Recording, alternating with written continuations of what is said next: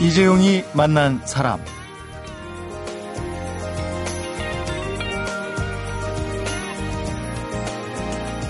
친구나 선후배가 권해서 보험에 가입을 해놓고 까맣게 잊고 지내다가 보험금 탈 일이 생기면 그때서야 보험 약관 또 보험 지급 설명서를 들춰보고 서류를 작성해서 보험금을 타게 되죠.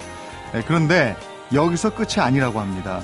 누락된 지급액은 없는지 보험금 지급 이후에 보험료 납입을 면제받을 수는 없는지 여기까지 챙겨야 한다고 말을 하는 분이 있습니다. 네, 전직 보험 설계사로 보험 가입자의 입장에서 당신의 보험금을 의심하라 라는 책을 펴낸 보험금 숨은 그림 찾기 재능기부센터의 윤용찬 교육센터장인데요.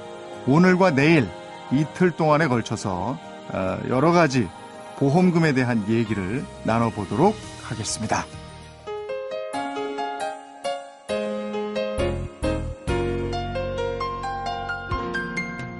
어서 오십시오. 반갑습니다.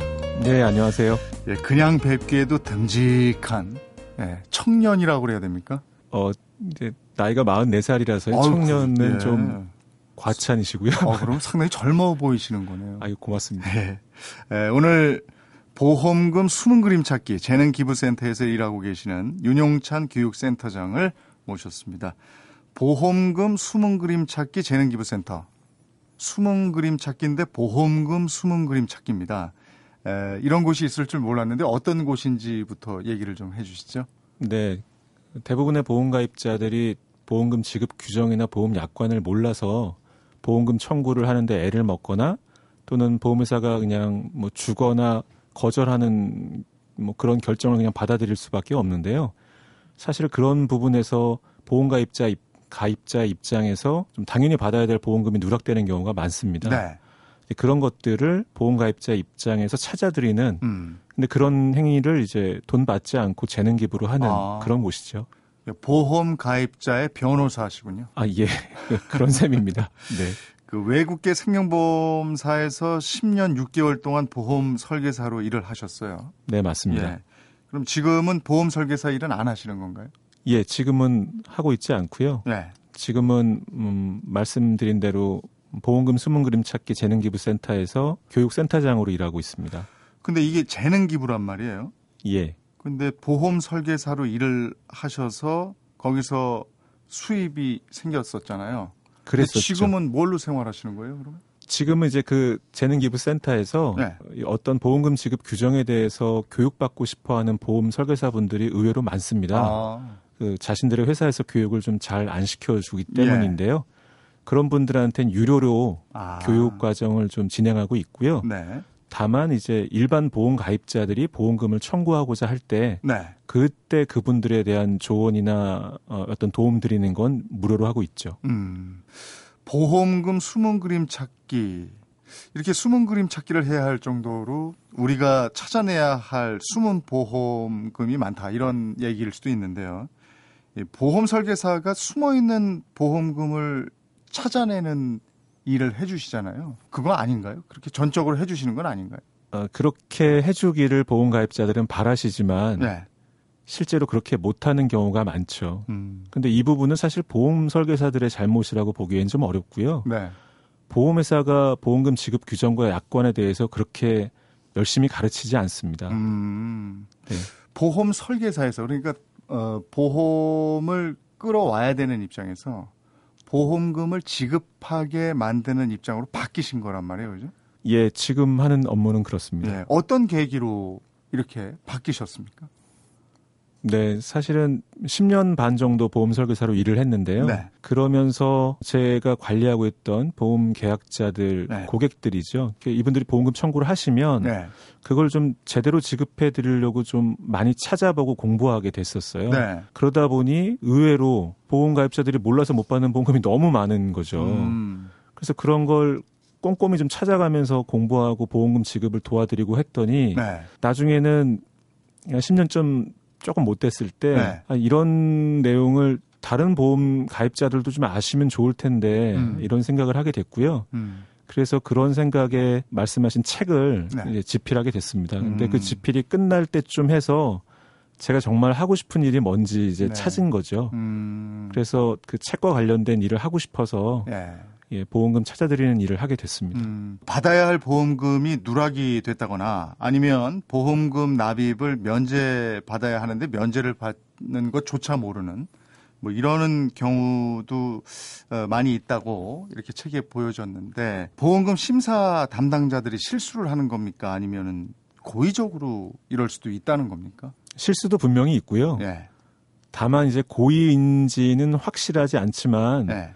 대부분의 경우는 이제 실수일 텐데 보험가입자 입장에서는 실수만으로 받아들일 수 없는 문제가 음. 종종 있죠. 네. 당신의 보험금을 의심하라라는 책 서문에 보면 유암종을 예로 들어서 이걸 설명을 해 주셨던데요. 네. 그 부분 좀 말씀을 해 주시겠어요? 그 보험 약관상 직장 그러니까 대장의 끝부분 정도 되죠. 네. 우리 인체에서 직장에 이제 그 유암종이라는 암과 유사한 네. 그런 어떤 종양이 발생할 때가 있습니다. 음. 많은 분들이 이제 요즘 건강 검진이 일반화돼서 음. 대장 내시경이나 이제 뭐 위 내시경 하시다가 발견하는 거죠. 네. 그러면 그거를 제거하면 많은 분들이 이것도 모르는데 건강 검진 하다가 뭐 종양을 제거했다고 이게 보험금이 지급되나 네. 이것도 수술 보험금을 인정하거든요. 음. 생명보험에서는. 네. 그런데 그 종양이 만약 유암종이었다면 보험 약관에서는 사실은 이걸 경계성 종양이라고 해서 네. 암과 일반 양성 종양이 한 정, 중간 정도로 봅니다. 네. 그런데 그게 약관에 분명히 명시되어 있지만 음. 작년 5월에 대법원 판례가 판결이 났어요. 네. 직장 유암종인 경우에는 향후 임상적으로 악성으로 발전할 가능성이 음. 크기 때문에 암으로 어, 판단해야 한다라는 대법원 판결이 나왔죠. 네. 다시 말하면 이제 직장 유암종 환자들에 대해서 이제 암보험금을 지급해야 된다라는 판결이었습니다. 네. 그런데 그 후로도 보험회사들이 직장 유암종을 떼내신 분들의 보험금 청구를 하면 음. 모르는 척하고 암보험금을 지급 안 하는 거죠. 아 이건 해당이 안 됩니다. 이렇게. 그렇죠. 이건 네. 경계성 조항입니다라고 네. 얘기를 하는 거죠. 네. 그럼 대한민국 보험가입자의 99.9%는 그런가 보다 하고 넘어가는 거죠. 음. 대법원 판례 같은 거를 유심히 보는 사람은 없으니까요. 네. 유암종 네. 이것도 암보험금을 받을 수 있다. 받을 수 있습니다. 대법원이 네. 확정 판결하셨으니까요. 그렇군요. 이것도 이제 저희도 처음 듣는 얘기고 많은 분들이 몰라요. 이렇게 몰라서 못 받는 경우가 보험금의 상당 부분이다. 이렇게 말씀을 하셨어요. 맞습니다. 예. 예, 많죠. 그렇다면 당신의 보험금을 의심하라. 이 책에는 이런 내용들이 다 있는 겁니까? 어, 제가 뭐 의사나 변호사가 아니기 때문에 네. 모든 걸 제가 담을 수는 없었을 거고요. 음. 예. 다만 이제 제가 경험하고 제가 공부하고 알아낸 것들 위주로 어, 담았습니다. 음. 저도 오늘 나오신다고 그래서 그 책을 다는 아니지만 이렇게 읽어봤는데 네. 거기에 이제 전문 용어들도 많이 나오고 사실 읽어도 무슨 내용인지 잘 모르는 것도 있고 이래요. 죄송합니다. 좀 쉽게 썼어야 되는데. 그래서 오늘 잘 나오셨다는 생각이 들어요. 어, 제가 그걸 토대로 해서 좀 여쭐 테니까요. 예. 네, 보험에 대해서 좀 쉽게 우리가 알 수 있게 설명을 해 주시기 바랍니다. 사람, 시대, 그리고 이야기. 이재용이 만난 사람.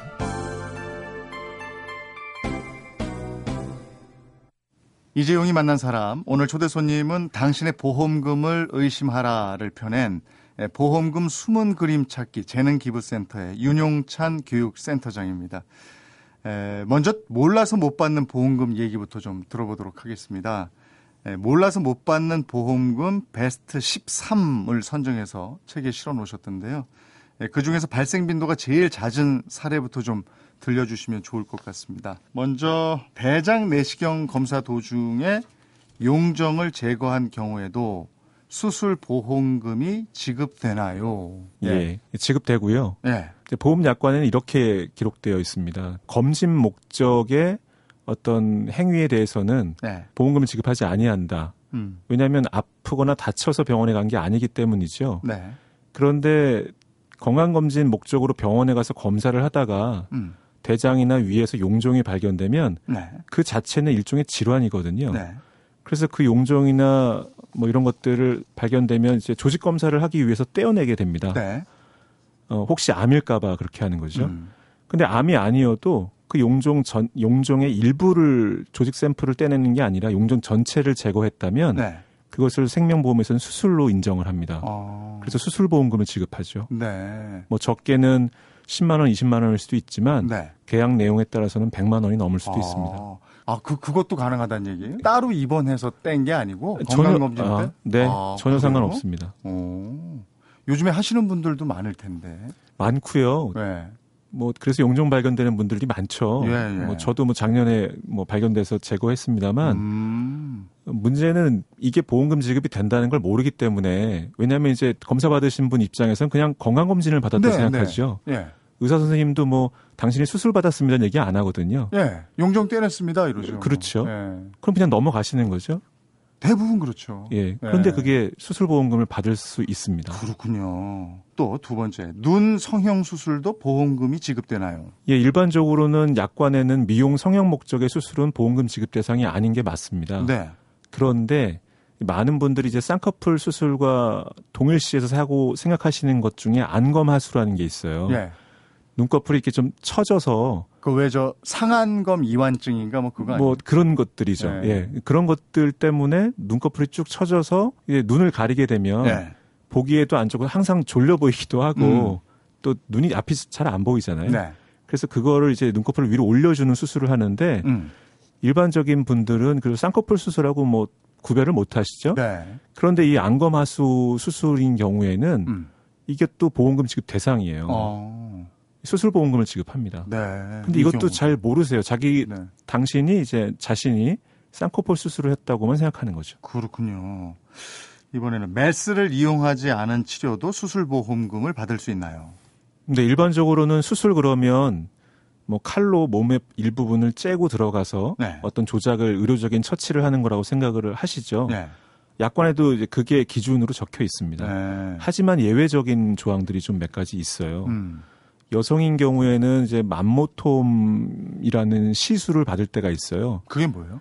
그러니까 유방에 이제 양성 종양 같은 게 안에 있으면 네. 주사기 바늘 비슷하게 생긴 걸 가지고 그 양성 종양을 흡입해내요. 빼내는 어, 거죠. 어. 그러니까 뭐 칼로 째고 들어가는 게 아닌 거죠. 네, 네.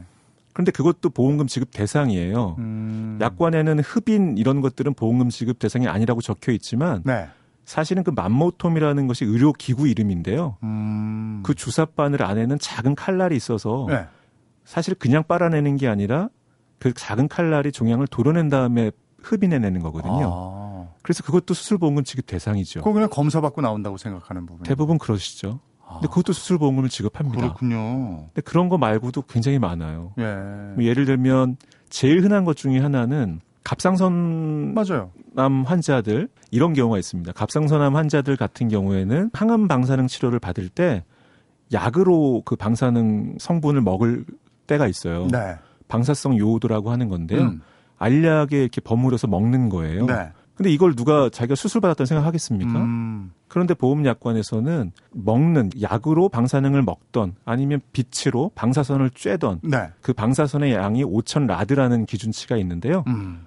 어, 그것만 넘으면 음. 다 1회 수술을 받았다고 인정을 해요. 네. 수술 보험금도 지급하죠. 예. 근데 대부분의 암 환자들은 뭐 예를 들어서 뭐 그래서 보험금 청구하면 암 진단 보험금 몇 천만 원, 몇 백만 원 받고 수술 보험금 받았잖아요. 네.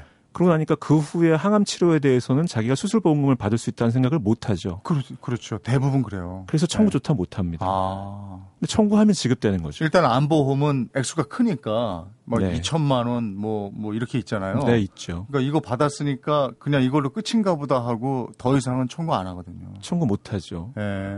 그러나 주변에 보험 전문가가 있고 또 보험 약관에서 잘 아는 분이 그런 분이 담당 보험 설계사라면 참 행운인데요. 아. 그런 분들이 꼼꼼히 챙겨주시면 항암 치료 받으신 거에 대해서도 수술 보험금을 받을 수가 있죠. 그렇군요.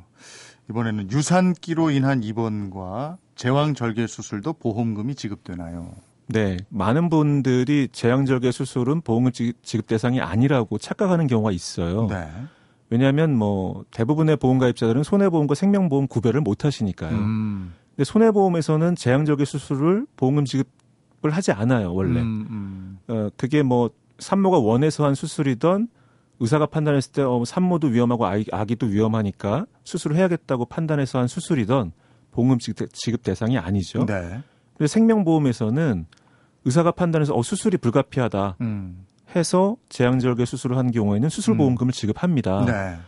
근데 요거는 요즘은 조금 많이들 아시는데요. 정말 모르시는 게 하나 있어요. 그 임신 초기에 임신 상태가 불안해서 유산기가 보인다고 네. 그런 경우 있죠. 네. 임신 초기에 유산하기도 하고요, 실제로. 그런 경우 의사 선생님들이 입원을 권유하는 경우가 있습니다. 네. 그 입원을 뭐 짧게는 일주일, 많게는 뭐 한 달 이상 하는 분들도 있어요. 근데 입원을 해서 어 이제 안정기가 와서 다행히도 이제 무사히 퇴원하시고 나중에 자연 분만도 하신 거죠. 이런 경우엔 본인이 어떤 질병이나 재해로 입원했다 생각하지 못하거든요. 네. 그런데 생명보험 약관에서는 여성의 경우 유산기가 있어서 입원한 것은 질병과 준해서 평가하기 때문에 입원 보험금 지급 대상이 맞습니다. 어. 그런데 예를 들어서 한 달에 어 뭐 한 달이 아니죠. 뭐 입원 기간이 한 달인데 뭐 하루에 뭐 5만 원 이상의 입원 보험금을 받는 생명보험이었다면 네. 그 돈만 150만 원이잖아요. 음. 그런 걸 받을 수 있는데 모르기 때문에 청구를 안 하시는 거죠. 네. 요양병원에 입원을 해도 입원 보험금을 받을 수 있나요? 음, 이 부분은 사실은 보험회사와 보험 가입자 사이에 분쟁의 소지가 굉장히 많습니다. 왜냐하면 입원 보험금 지급에 대한 약관의 규정을 보면 의사의 관리하에 치료에 전념해야 되거든요. 네. 근데 요양병원에 계시는 분들 중에 많은 분들이 별다른 치료를 안 받는 경우들이 있어요. 음. 요양병원은 그야말로 요양을 하는 곳이기 때문이죠. 네. 그런데 개 중에는 물리치료라도 받으시는 분들이 있거든요. 네. 이런 분들은 의사의 관리하에 치료를 받으시는 거예요. 음. 입원 보험을 받을 수 있다는 얘기죠. 음. 그러니까 요양병원 자체로는 아니지만 거기서 치료를 받았다면 입원비를 받을 수 있다. 맞습니다. 예. 디스크도 장애 보험을 받을 수 있나요? 이걸 아마 가장 모르시는 것 같아요. 그 제가 페이스북 페이지에 네. 많은 분들하고 좀 교감하고 싶어서 이 보험금 지급에 대한 규정을 제가 뭐 약관 읽어주는 남자라는 페이스북 페이지를 제가 운영하고 있는데요. 네, 네. 거기에 이 디스크로 장애 급여금을 받을 수 있다는 글을 올렸더니 네. 순식간에 700명, 800명이 이걸 돌려가면서 보시는 거예요. 어. 그만큼 모르신다는 거죠. 예. 예를 들면 이런 겁니다. 우리가 살다가 교통사고를 간단한 접촉사고를 당하거나 아니면 뭐 욕실에서 좀 크게 넘어지거나 네. 허리를 삐끗할 수 있죠. 네. 사실은 목도 허리와 동일 부위로 봅니다. 생명보험 장애 쪽에서는 네. 디스크가 올 수 있는 거죠. 목이나 허리에. 음. 근데 수술도 안 할 정도의 약간 경미한 디스크가 올 수 있죠. 이런 경우 주변에서 난 장애를 입었어라고 생각 안 하시죠? 네. 당연합니다. 네.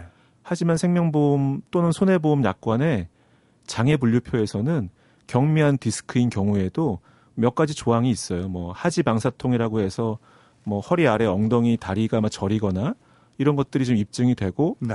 뭐 MRI나 CT 찍었는데 추간판 병변, 그러니까 디스크가 확인이 되고 음. 이러면 그 원인이 재해라면 재해 장애 보험금을 아예 지급합니다. 어. 그게 적게는 뭐 2, 300만 원이고요. 네.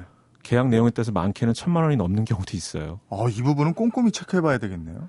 굉장히 많으신데 청구조차 안 하는 거죠. 그러네요. 이거 디스크 때문에 고생하는 분들 많거든요. 많죠. 많은데 네. 실무에서는 이런 일이 벌어지는 거예요. 어떤 보험가입자가 어떤 접촉 사고가 발생해서 디스크 판정을 받았는데 자기 를 담당하는 보험 설계사분께 전화를 합니다. 네.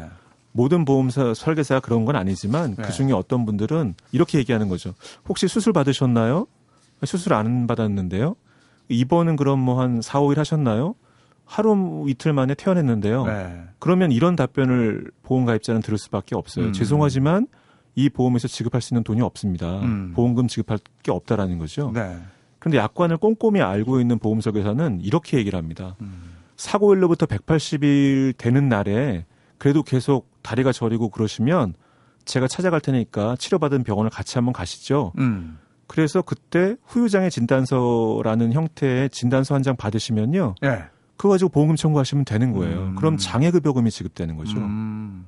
굉장히 이건 좀 많이 모르시는 거죠. 보험 네. 설계사들조차 잘 모릅니다. 음. 허리에 대해서 평생 보상받지 않는 조건으로 보험에 가입한 후에 허리 수술을 받으면 보험금을 받을 수 없나요? 받을 수 있는 경우가 있습니다. 음. 사실은 예, 이 경우는 이제 건강에 약간의 문제가 있는 분들을 보험회사가 그런 분들도 보험 계약을 받고 싶을 때 예를 들면 허리에 문제가 있다 그러면 허리 디스크 있는 분들은 허리에 대한 보상을 평생도록 하지 않겠습니다라는 조건하에 그 보험 계약을 인수할 수 있죠 보험회사가. 네. 자 그런 경우에는 많은 보험 가입자분들이 나는 허리에 앞으로 무슨 일이 벌어져도 평생 보상받을 수 없을 거야라고 생각하겠죠. 네. 네. 그런데 보험약관에 보면 설사 그렇게 보상하지 않기로 약속한 부위를 하더라도 네. 만약에 그 후에 추가로 사고가 발생해서 그 부위에 문제가 생겨서 수술이나 입원을 하게 되면 음. 보상하지 않는 않겠다고 했던 조건과는 상관없이 보험금을 다 지급해야만 합니다. 아, 그렇군요. 네. 이거는 아유 안 돼, 지뢰 그냥 이러고 넘어가는 부분이거든요. 그런 부분이 대부분이고요. 그래요. 사실은 이런 내용을 보험회사가 보험가입자들한테 잘 알려드려야 되는 거죠. 음. 그런데 그냥 여기까지만 안내하는 거죠. 당신은 이 부위에 대해서 1년 동안, 5년 동안 또는 평생 보상받을 수 없습니다까지만 알려드리는 거죠. 음, 음. 그런데 약관에는 들어 있어요. 이 네. 내용이. 어, 아는 만큼 더 받을 수 있고 보험도 지킬 수 있다 이런 생각이 계속 얘기할수록 드는데 에, 이번에는 내가 가입한 보험을 어떻게 지키고 정당한 권리를 어떻게 주장하면 되는지 그 얘기를 좀 듣도록 하겠습니다.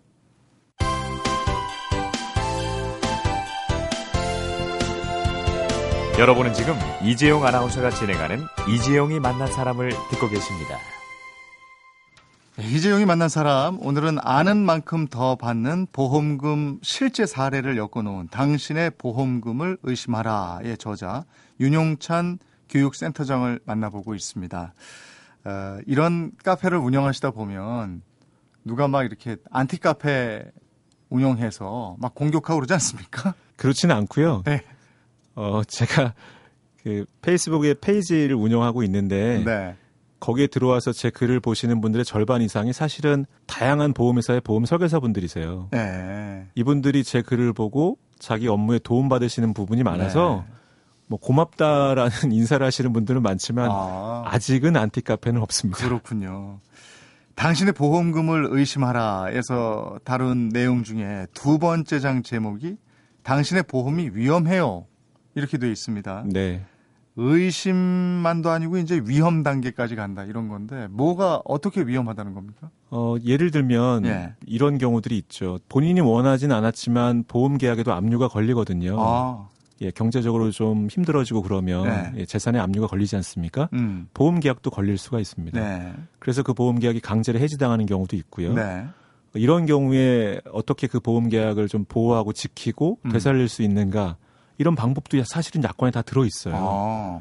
예, 그런 것부터 해서 어, 또는 보험 회사의 불법적인 조사에 대응하는 적법한 방법들 음. 이런 것들도 굉장히 중요한 부분이어서 음. 예, 책에서 다루게 됐습니다. 네. 그 남편에게 사고가 발생한 사실을 모르고 아내가 보험 청약을 취소한 경우에 보험금이 지급이 됩니까? 네, 지급이 됩니다. 어떤 절차가 있나요? 어, 이런 거죠. 예를 들어서 보험 계약은 다른 계약과 달라서 네. 계약자가 부인이 되고 보상 받는 사람이 남편이 되고 뭐 이런 이런 계약이 가능하죠. 네. 그러니까 계약자와 보장받는 사람이 다를 수가 있다는 거죠. 그런데 보험 계약을 해약하거나 뭐 이런 권리는 계약자한테 있습니다. 음. 근데 피보험자, 그러니까 보장받는 사람인 남편이 예를 들어서 출장을 갔는데 네. 보험 계약을 체결하고 나서 얼마 안 됐을 때겠죠. 음. 그런데 교통사고를 크게 당한 거예요. 네. 근데 그게 뭐 신분이 확인이 바로 안 돼서 그 다음 날 뭐 한참 늦게 음. 부인에게 연락이 될 수 있죠. 네. 근데 부인은 오전에 그 보험 계약 청약을 음. 철회해 버린 거죠. 네. 그래서 이런 경우 약관에서는 보험 대상자에게 보험금 지급 사실이 발생했다라는 것을 계약자가 모르는 상태에서 청약을 철회한 것은 음. 청약 철회의 효력이 없다라고 되어 있습니다. 네. 다시 말씀드리면 부인이 청약을 철회했다 하더라도 그 계약은 철회된 것이 아니기 때문에 본인이 아니기 때문에 예, 알고 한 게 아니기 때문이죠. 음. 계약자인 부인이 모르고 한 행위이기 때문에 청약 철회가 된 게 아니라서 음. 보험회사는 보험도 유지해줘야 되고 음. 보험금도 당연히 지급해야만 합니다. 어, 보험금을 청구했더니 보험회사 직원이 집으로 찾아오겠다고 합니다. 꼭 만나야 합니까? 어, 꼭 만날 필요 없고요. 네. 이 부분 사실은 굉장히 민감한 부분입니다. 보험회사가 보험금 청구에 대해서 이것이 적법한 것이냐 어떤 가짜로 속이고 보험금을 청구하는 게 아닐까 네. 해서 조사하는 것까지는 적법한 절차입니다. 네. 문제는 이런 건이 굉장히 많기 때문에 음. 보험회사 직원이 직접 가서 하지 못하고 조사를 네. 직접 하지 못하고 조사 행위를 외주를 주는 경우가 있어요. 어. 굉장히 많습니다. 예. 근데 이 외주를 받은 회사의 사람들이 자기들의 편의를 위해서 불법적인 행동을 저지르는 건데요. 네. 보험금 청구한 사람을 찾아갑니다. 집이나 회사로 네. 찾아가서 보험금 지급을 해드리기 위해서 그런 거니까 국민건강보험공단 사이트에 당신의 공인인증서를 가지고 접속해달라고 하죠. 음. 접속해서 들어가면 같이 그걸 보는 거예요, 옆에서. 네. 그럼 이분이 어떤 어떤 병원을 다녔는지 쭉 그 병원 내역을 다 볼 수 있거든요. 네. 그럼 그걸 보고서 이분이 보험 가입하는 시점에 혹시라도 숨기고 가입한 아. 게 있지 않을까 찾아다니는 거죠. 예. 그런데 이 행위는 개인 정보를 무단으로 열람하는 거잖아요. 네. 불법적인 행위입니다. 음. 이렇게 국민건강보험공단의 병력 기록 같은 걸 보험회사 직원에게 보여줘야 될 의무는 전혀 없습니다. 그렇군요. 이번엔 이사한 사실을 보험회사에 알리지 않았다고 보험금 지급을 거절당할 수도 있나요? 이런 건데.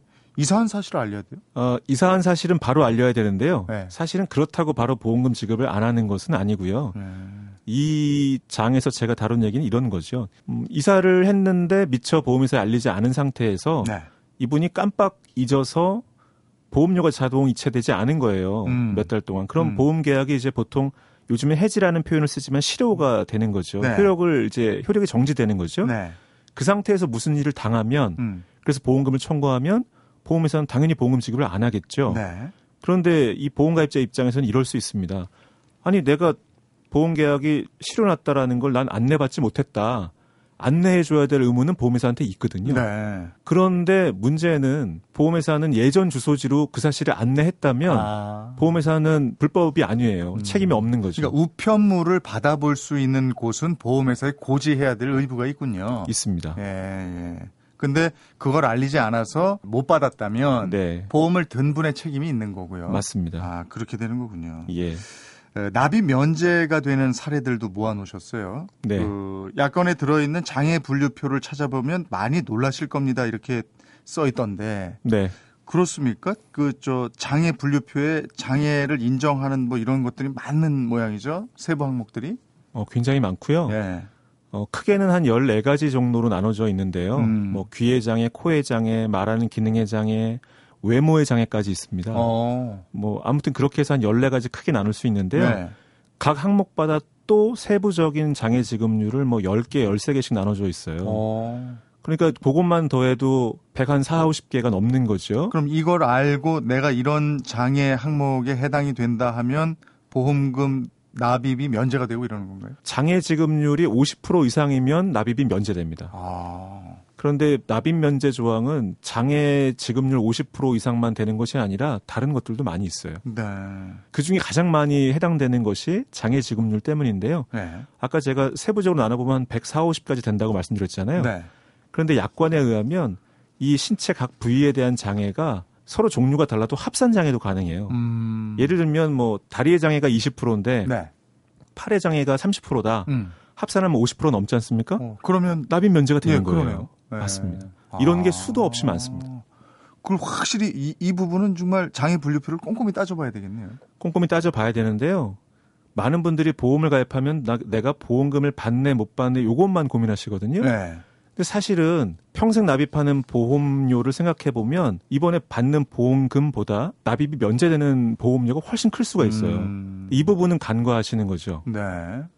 근데 이걸 보험회사가 알아서 좀 챙겨주면 좋은데 그렇지는 않죠. 고의로 보기는 좀 어렵고 네. 뭐 증거가 없기 때문에요. 하지만 이제 보험금부의 실수로 납입 면제 해줘야 되는데 누락되는 경우들이 종종 있죠. 음, 내가 찾아야 되는군요. 그렇습니다. 네. 아니 지금 이렇게 제가 몇 가지 쭉 적어놓은 걸 질문을 드리는데요. 예. 아직도 궁금한 게 더 많아요. 이게 오늘 여기서 그치면 안 될 것 같고요. 내일 이어서 예. 더좀 궁금한 걸 질문을 좀 드려야 되겠습니다. 오늘 하여간 그 얘기를 나누다 보니까 내가 몰라서 못 받는 부분들이 보험금의 상당 부분을 차지하는구나 이런 생각이 드네요. 맞습니다. 예.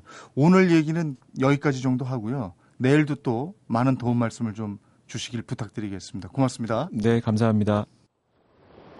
네, 이재용이 만난 사람 오늘은 모르면 못 받고 알면 더 받는 게 보험금이라는 이야기를 윤용찬 전 보험 설계사와 함께 알아봤습니다. 네, 가장 큰 문제는 보험 가입자인 우리들이 보험금 지급 규정 자체를 모르고 있다 이런 거고요. 그래서 마땅히 지급돼야 할 보험금이 누락되고 있는 게 아닌가 싶습니다. 똑똑한 보험 가입자가 돼야 할 것 같고요. 그 기회를 내일 하루 더 가져가 보도록 하겠습니다. 약관을 읽어주는 남자 윤용찬 센터장과 함께한 이재용이 만난 사람 오늘은 오석준, 장필순, 박정훈이 함께 부른 내일이 찾아오면 들으면서 인사드리겠습니다. 고맙습니다.